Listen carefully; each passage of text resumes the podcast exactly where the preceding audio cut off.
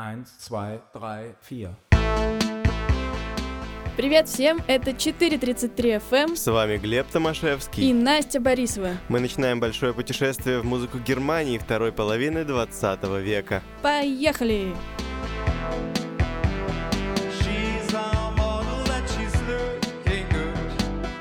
Между прочим, этот материал мы готовим совместно с клубом документального кино «Опия», потому что у них будет фестиваль про Западный Берлин. А мы говорим о новых музыкальных формах, которые появились в 60-х, 80-х годах в Германии. И про уже существующие, которые получили новое развитие. Этот период принес открытия в самых разных жанрах. Так много открытий, что непонятно с чего начать. Для начала пойдем на улицы и спросим, что вообще знают наши современники о немецкой музыке. Сами не пойдем, потому что Аня Дальнева и Марина Калашникова уже сходили.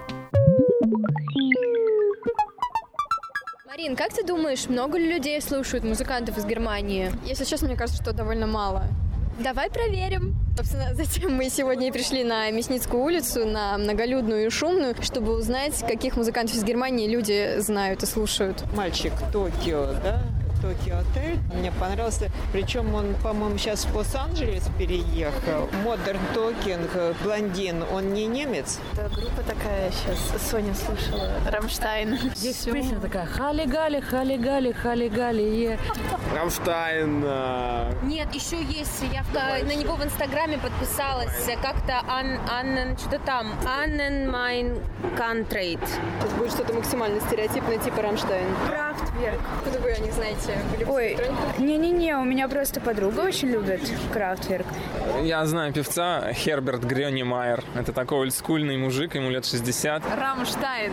Лена, которая на Евровидении выступала. Но я знаю некоторые песни, я не помню. Потом это Atemlos durch die Nacht, кто поет.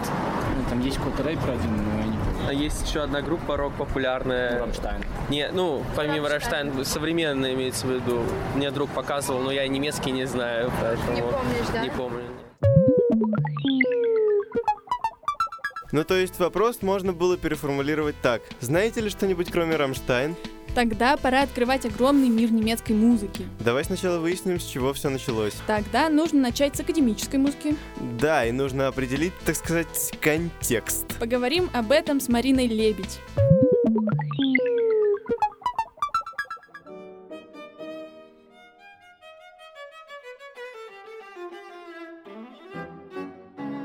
Привет, друзья! Это 4.33. У нас в гостях Марина Лебедь, историк музыки и музыковед. И мы сегодня поговорим о немецкой музыке первой половины 20 века. Марина, мы хотели спросить у вас, как можно максимально в общем описать место, которое занимала немецкая музыка в первой половине 20 века в общем контексте культурном, европейском?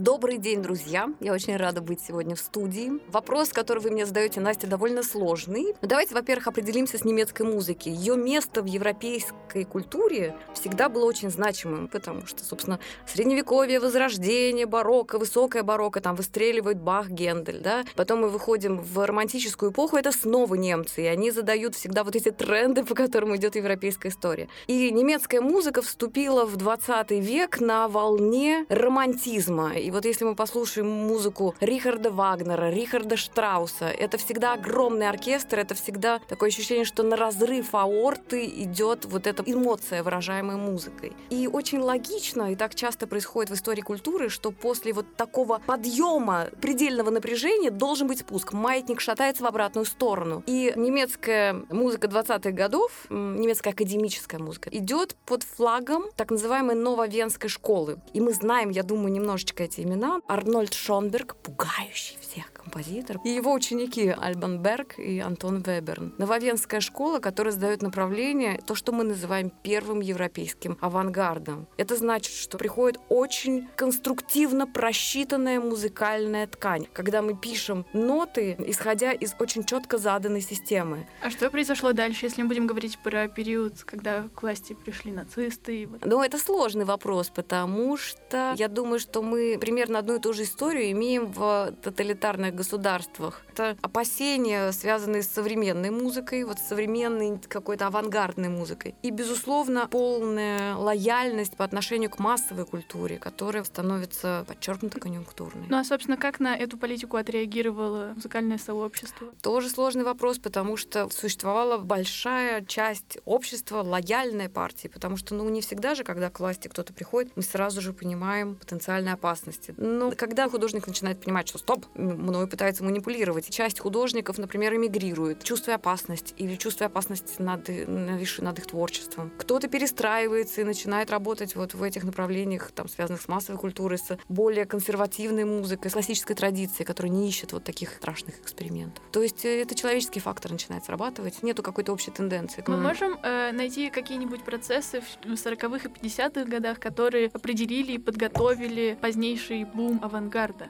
50-е годы — это бум авангарда уже. Несмотря вот на все вот эти режимы, в Германии в 30-е годы существовал международный фестиваль в Донаушенгене, на который съезжались звезды европейской музыки 30-х годов, и которые демонстрировали действительно актуальные современные явления, которые вот каким-то образом ухитрились выйти вот из-под взгляда надзирающих органов. Но, тем не менее, с наступлением войны, да, разумеется, все это прикрылось. Но в 46 году, на следующий год после окончания войны, войны, уже открывается в Дармштадте на этот раз так называемые летние курсы новой музыки. И это то, что определило европейский музыкальный авангард 50-х, 60-х годов. А они придумали это, отталкиваясь от первого авангарда. Ну, то есть, на самом деле, весь этот сложный период не настолько оборвал связи с авангардом 30-х годов, начала 20 века. То есть мы можем сказать, что, в принципе, есть преемственность еще с того периода? Я думаю, что да, но это очень такой человеческий фактор, который завязан на нескольких именах. Угу. Потому что Шонберг с его школы, столь яркий был этот посыл, столь революционными и свежими показались эти идеи, что ну, они не могли просто пропасть и просто раствориться. И вот это отдельные люди. Карл Хайнц Штакхаузен, да, немец, Пьер Булес, француз, Анри Пуссер, француз тоже, Луиджи Нона, итальянец. Вот это первая волна композиторов, которые пришли в Дармштадт и начали поднимать то, что стало вторым авангардом. И они вот эти идеи разбить в дребезги тональность, создавать музыку подчеркнуто не гармоничную, рационально собранную. Ну, то есть это скорее ответ классической музыки, чем ответ э, музыки нацистского периода. Это вообще про другое. Мне кажется, что музыка в 20 веке движется к двум полюсам, а между ними там много всего напихано. Первый полюс — отказ от стандартной классики романтической системы. Ну, вот это музыка будущего. А другая музыка, она идет по развитию консервативному. И эта же музыка тоже нужна, да? В ней тоже можно развиваться. Есть понятие новый романтизм, новая простота. То есть между вот этих двух полюсов, революционным и условно-консервативным, находятся все вот эти явления 20 века, которые мы потом наблюдаем. С нами была музыкальный критик Марина Лебедь. Спасибо вам большое, было очень интересно. Спасибо. До встречи. Всего доброго.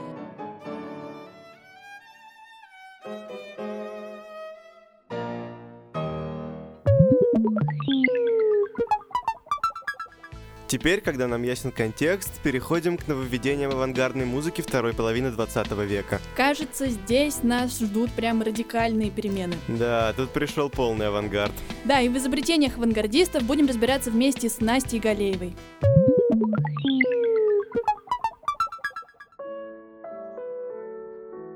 Когда говоришь об академической музыке, всегда стоит помнить, большая часть из того, что мы привыкли сегодня относить к классике, в свое время было экспериментом. 1722 год. Иоганн Себастьян Бах пишет хорошо темперированный клавир, чуть ли не величайшее со времен Пифагора открытие в теории музыки.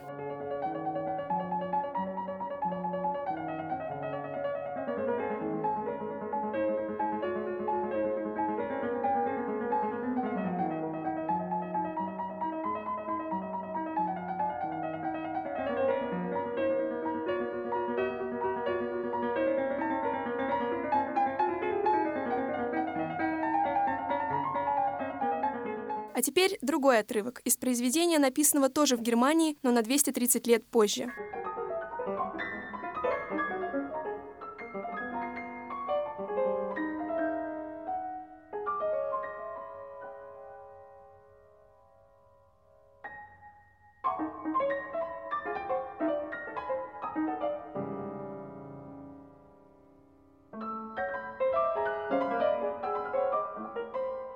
Иоганна Себастьяна от такого хаоса звуков случился бы удар. Автор второй композиции Карл Хайнц Штакхаузен – флагман авангарда в Германии второй половины 20 века, один из самых радикальных новаторов своего времени. Сам композитор называл свои произведения бомбами замедленного действия. И неудивительно. Струнный квартет исполняет музыку, поднимаясь на ревущих вертолетах. Маленькие оркестры, расположенные в разных углах концертного зала, играют асинхронно. 29-часовая опера о семи днях недели. Все это лишь немногие эксперименты Штакхаузена в поисках нового музыкального языка. Одним из главных изобретений композитора можно считать интуитивную музыку, которая создается самими музыкантами без опоры на подробный нотный текст. Композитор лишь направляет, но не диктует правила игры. Такая форма генерирования музыки основывается на идее сверхсознательного, на связи исполнителя с высшими сферами, с космосом. И для осуществления этой связи каждый музыкант должен быть освобожден от любых привязок и клише. По словам самого Штакхаузена, в результате рождается музыка, подобная вспышке вдохновения, которую можно осознанно продлить.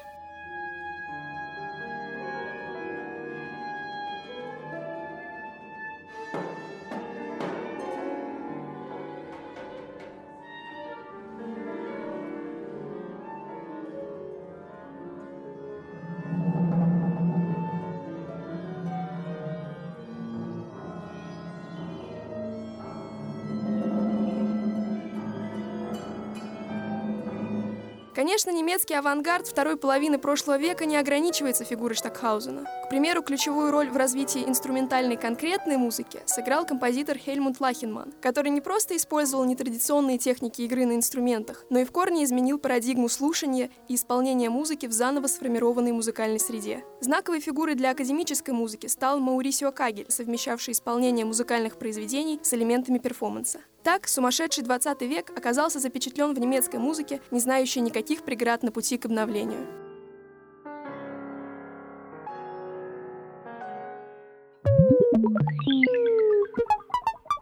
Ты готов выдержать 20-часовую оперу? Моим максимумом был спектакль с 12 до 22, но там было 6 антрактов. А вообще академическая музыка это, конечно, важно, но есть вещи и поважнее, например, музыка популярная. Представим, что Аня и Марина пошли на улицы в СССР в 80-е и спрашивали прохожих о немецкой сцене. Какую группу знает каждый встречный? Бонни М. Про Бонни М и поп-музыку давай узнаем у Насти Никитиной.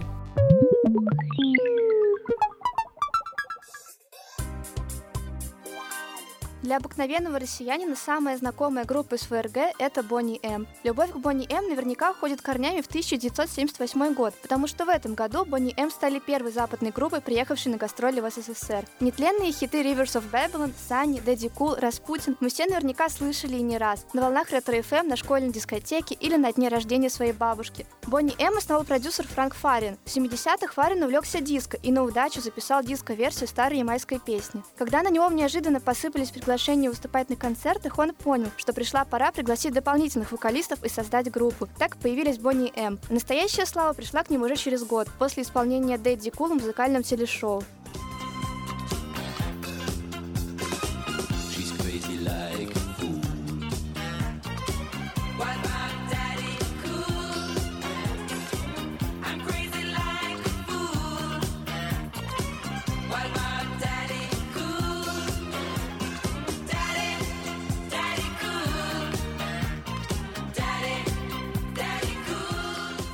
Еще один проект продюсера Франка Фарина – это поп-дуэт Милли Ванили. Группа достигла бешеного успеха. Миллионы проданных копий первого альбома, премия Грэмми, попадание в чарты Billboard, три награды American Music Awards. Да, Милли Ванили удалось выйти за пределы Германии и стать дико популярными в США, Канаде и Европе. Несмотря на все победы, единственное, что сейчас помнят о группе, связанный с ней громкий скандал. В 90-х годах выяснилось, что молодые очаровательные фронтмены все это время выступали под фонограмму, а настоящих исполнителей песен продюсер решил не выводить на сцену из-за непривлекательной внешности и пожилого возраста. Видимо, 40 лет — это глубокая старость для поп-музыки. Скандальная история привлекла внимание Голливуда. Universal Pictures дважды заявляли о съемках фильма о Миле Ваниле, но, очевидно, проект застрял где-то в недрах машины кинопроизводства.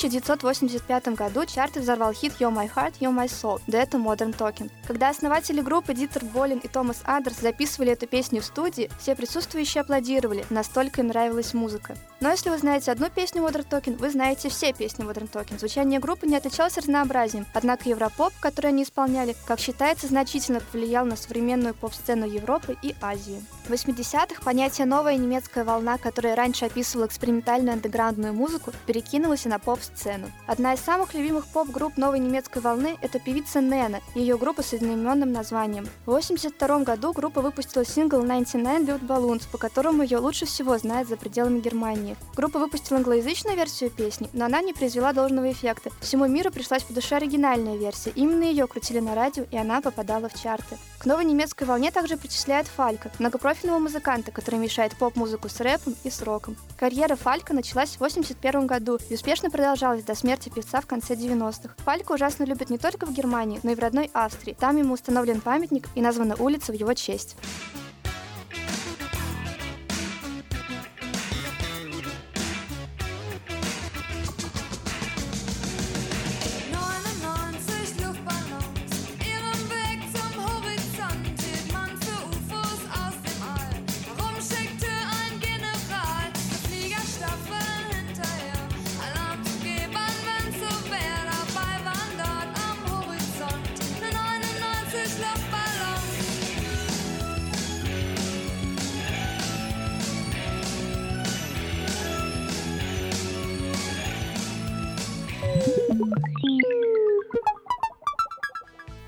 Теперь нужно перестать танцевать и сосредоточиться. Да уж, пожалуйста, сейчас начнутся серьезные темы, между прочим. Будешь рассказывать про рок? Разве можно эту тему обойти стороной, тем более, что в России немецкий рок очень любят?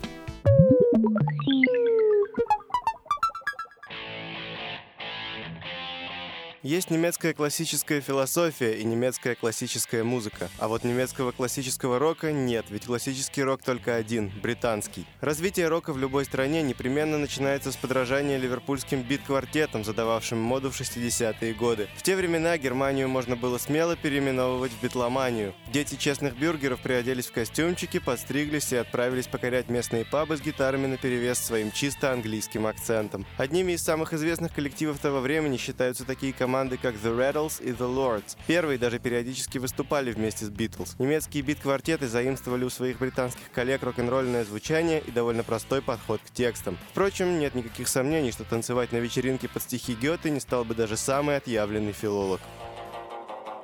I love the way you talk. Oh yeah.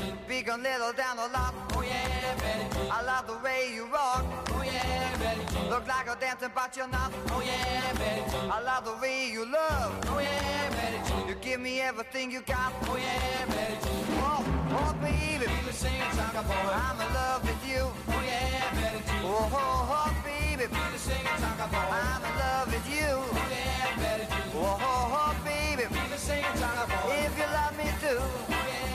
В 70-х немцы постепенно начали вспоминать, что у них есть собственный язык. Группы Ihre Kinder и Ton Steine Scherben сформировали жанр, который впоследствии стал называться дойч-роком. Нельзя сказать, чтобы у него были какие-то отличительные черты, кроме языка исполнения, а это, как известно, часто губит даже самых талантливых исполнителей. Поэтому многие предпочитали по-прежнему использовать английский язык. Именно на нем написала все свои хиты самая популярная немецкая группа всех времен. Речь, конечно, о Scorpions. Пока в Германии развивался краут-рок и прочие альтернативные направления, группа Руди Шенкера и Клауса Майна предложила публике простые роковые композиции в англо-американском стиле. Фирменным знаком Scorpions также стали лирические баллады, некоторые из которых и вовсе превратились в хиты мирового масштаба «Still Loving You» или «Holiday». Безусловно, их музыка не была революционной, не раздвигала границ жанра и не создавала новых течений. Но кого это волнует, когда продано более 100 миллионов пластинок?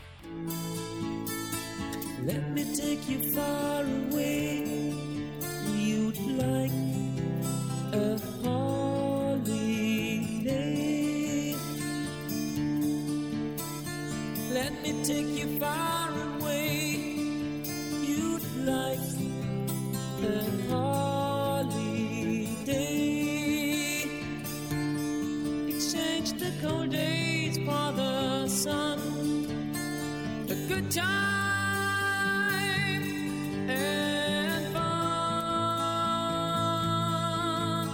Скорпионс хоть и не были революционерами, но проложили дорогу для других немецких тяжеловесов. На территории страны начала расти, как на дрожжах, новая волна британского хэви-металла. Пока на Туманном Альбионе начинали восхождение к славе Iron Maiden, Judas Priest и Saxon, в Германии появилась своя хэви-группа Accept во главе с обладателем мощнейшего микста Удо Диркшнайдером. А затем пошла и еще более тяжелая музыка Power Metal, где в авангарде шли такие команды, как Helloween или Rage. Кстати, все только что названные группы продолжали писать тексты на английском языке.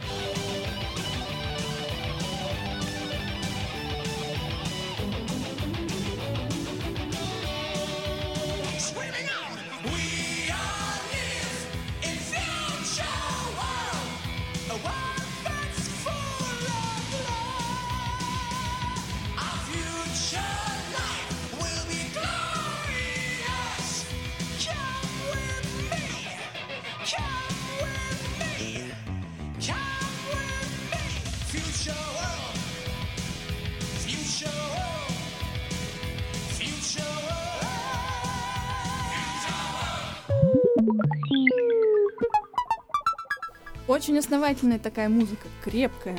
Насколько крепкая, настолько, к сожалению, и однообразная. И все-таки были в Германии популярные жанры, в которых происходили перемены, где музыканты что-то придумывали. Были, конечно, ведь немецкая рок-сцена повлияла на развитие электронной музыки, техно. Давай про это тоже поговорим. Про это расскажут Марина Калашникова и Сергей Колесников.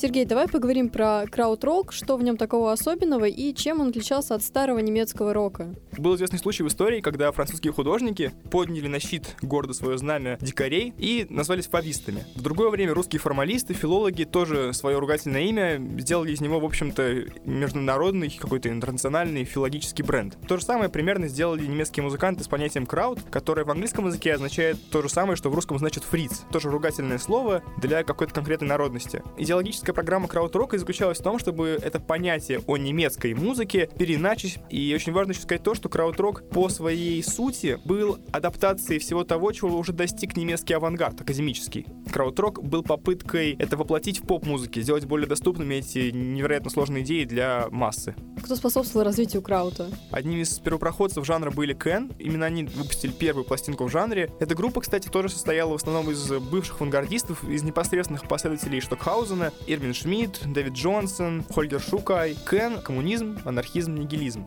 Они действительно разрушали канон, потому что они первыми в своей музыке, особенно первыми в Германии, да, они смешали психоделический рок американский в первую очередь, фри-джаз и другие авангардные джазовые наработки, и, как я уже сказал, те эксперименты, которые проводились в академической авангардной среде. Но, с другой стороны, Кен создали собственную школу, канон, которому до сих пор следуют многие музыканты.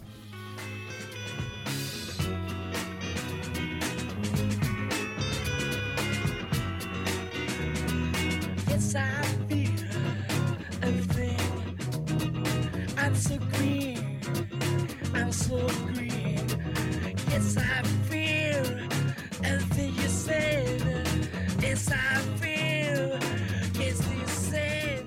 Когда мы ходили по Мясницкой сани и задавали случайно прохожим вопрос о том, каких музыкантов из Германии они знают, некоторые люди, к нашему удивлению, называли Крафтверк. Казалось бы, это такая довольно старая группа. Почему люди до сих пор ее слушают? Почему они о ней знают? Эта группа известна в основном за счет того, что создала роботизированный машинный индустриальный рок и поп-стиль, который до сих пор влияет на музыку, причем в разных жанрах, и многие издания называют Kraftwerk столь же влиятельной группой, что и The Beatles. В рамках понятия крауд-рок Kraftwerk работали только примерно первые пять лет своего существования, тогда они активно внедряли всякие технические инновации, они изобретали собственные инструменты, они популяризовали звуки всяких электронных ударных, различных синтезаторов, вокодеры они активно использовали, и это тоже отчасти сделало понятие крауд-рока. Другой еще группой, которая занималась примерно тем же самым, там адаптацией каких-то академических новшеств, была группа Фост, в переводе как «Кисть». Это группа, которая появилась чуть позже, чем Кен, в 70-м году, и ее основным художественным методом, что ли, было коллажирование звука, было использование приемов конкретной музыки, шумов, это как раз Дармштадтская школа.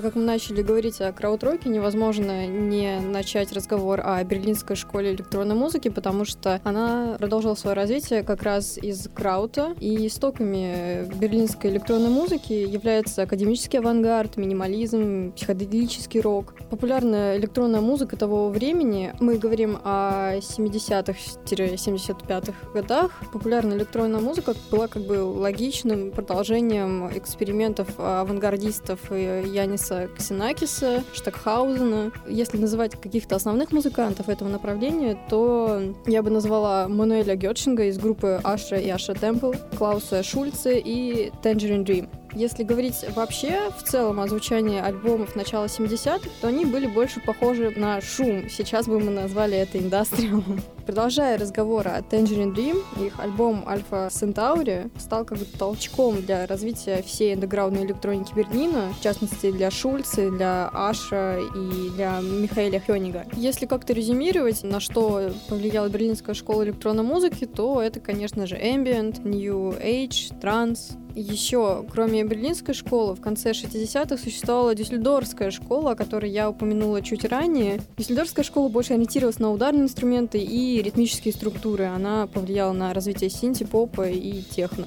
В то же время еще был довольно известный музыкант Мануэль Гершинг. Его альбом Е2 и 4 считается тоже одним из знаков в этом жанре, поэтому очень советуем вам к нему обратиться.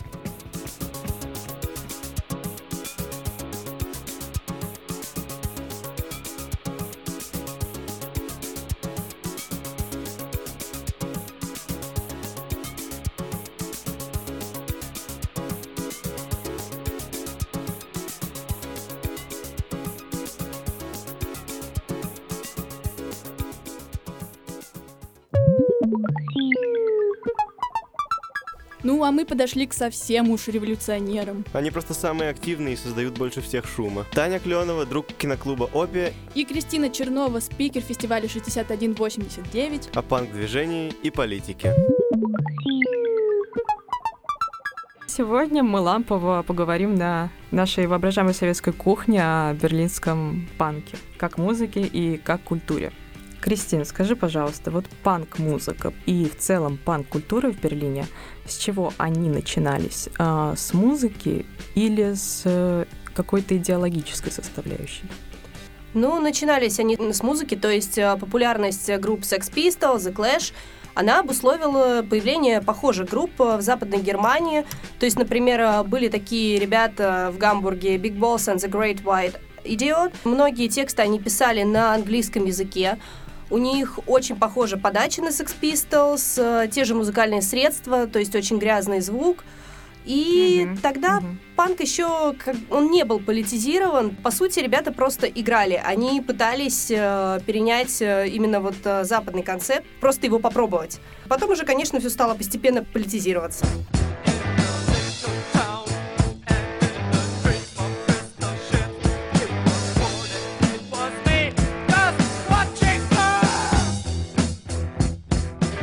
Ты сказала, что в целом это была своего рода калька с британского панка. Правильно я понимаю? В первое время, да. А, давай обозначим временную границу. Это были у нас какие годы? Это на самом деле было где был где-то, наверное, начало 70-х. Это потом уже где-то вот э, в конце 70-х, э, в 80-х годах уже как бы музыка начала приобретать э, собственную э, такую немецкую идентичность. Вот. Уже там вторая волна панка, которая пошла. То есть, например, э, вот в 70-е годы была такая команда Slime. У них был такой уже довольно скоростной, агрессивный стиль, у них была антинацистская направленность, и у них были довольно, уже они были довольно политизированы, у них были довольно такие эффектные, провокативные лозунги немецкие против полиции, что демократия не работает и, и так далее.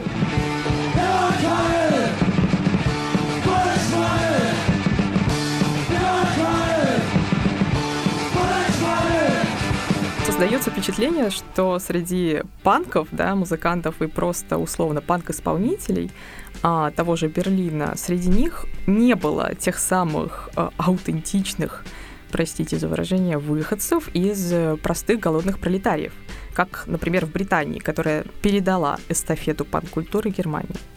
Берлин на самом деле это ну, не очень репрезентативный пример, потому что ну, все-таки это столица. Я недавно читала интервью клавишника из э, Рамштайн, который в свое время играл в восточно-германской группе Feeling B. О, я даже знаю ее. Ну, в общем, да. В общем, он рассказывал действительно, что вот э, в его времена, когда Feeling B только играли, многие его знакомые панки это были выходцы из э, семей, там, ученых, Почему он сказал, что это была, так, были такие буржуазные ребята, ну, не богатенькие, но выходцы из среднего класса?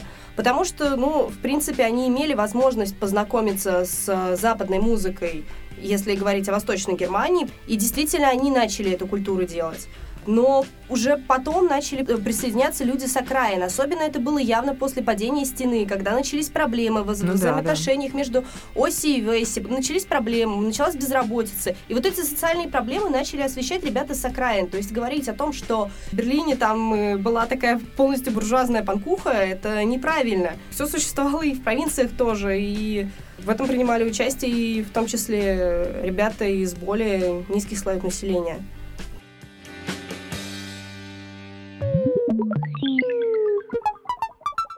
Даже по тем жанрам, о которых мы успели поговорить, видно, что в Германии того времени был настоящий культурный бум. Стоит сказать, что эти музыкальные явления не ушли бесследно и повлияли на то, как развивалась европейская музыка дальше. Из них появились такие жанры, как пост-рок, неокраут, электропоп. О музыке Западного Берлина можно будет узнать больше на фестивале 6189. Да, это фестиваль киноклуба «Опия». Ребята пригласили интересных спикеров рассказывать о жизни за Берлинской стеной и собрали программу документальных фильмов. Между прочим, там покажут фильм «Шум и ярость в Западном Берлине». А эта картина во многом посвящена музыкантам и берлинской сцене. Да, и фильм представит сам автор Марк Ридер, так что это вообще очень круто. Еще круче, наверное, то, что он обещает сыграть транс и техносет на вечеринке закрытия. Фестиваль пройдет в пространстве заведения на Чили с 25 по 27 октября. Подробности есть на сайте fest.opia.mi. Ну а мы прощаемся. Читайте наши рецензии, слушайте подкасты в группе ВКонтакте по адресу vk.com slash radio 433 FM. С вами были Настя Борисова и Глеб Томашевский. Наш голос важен для вас.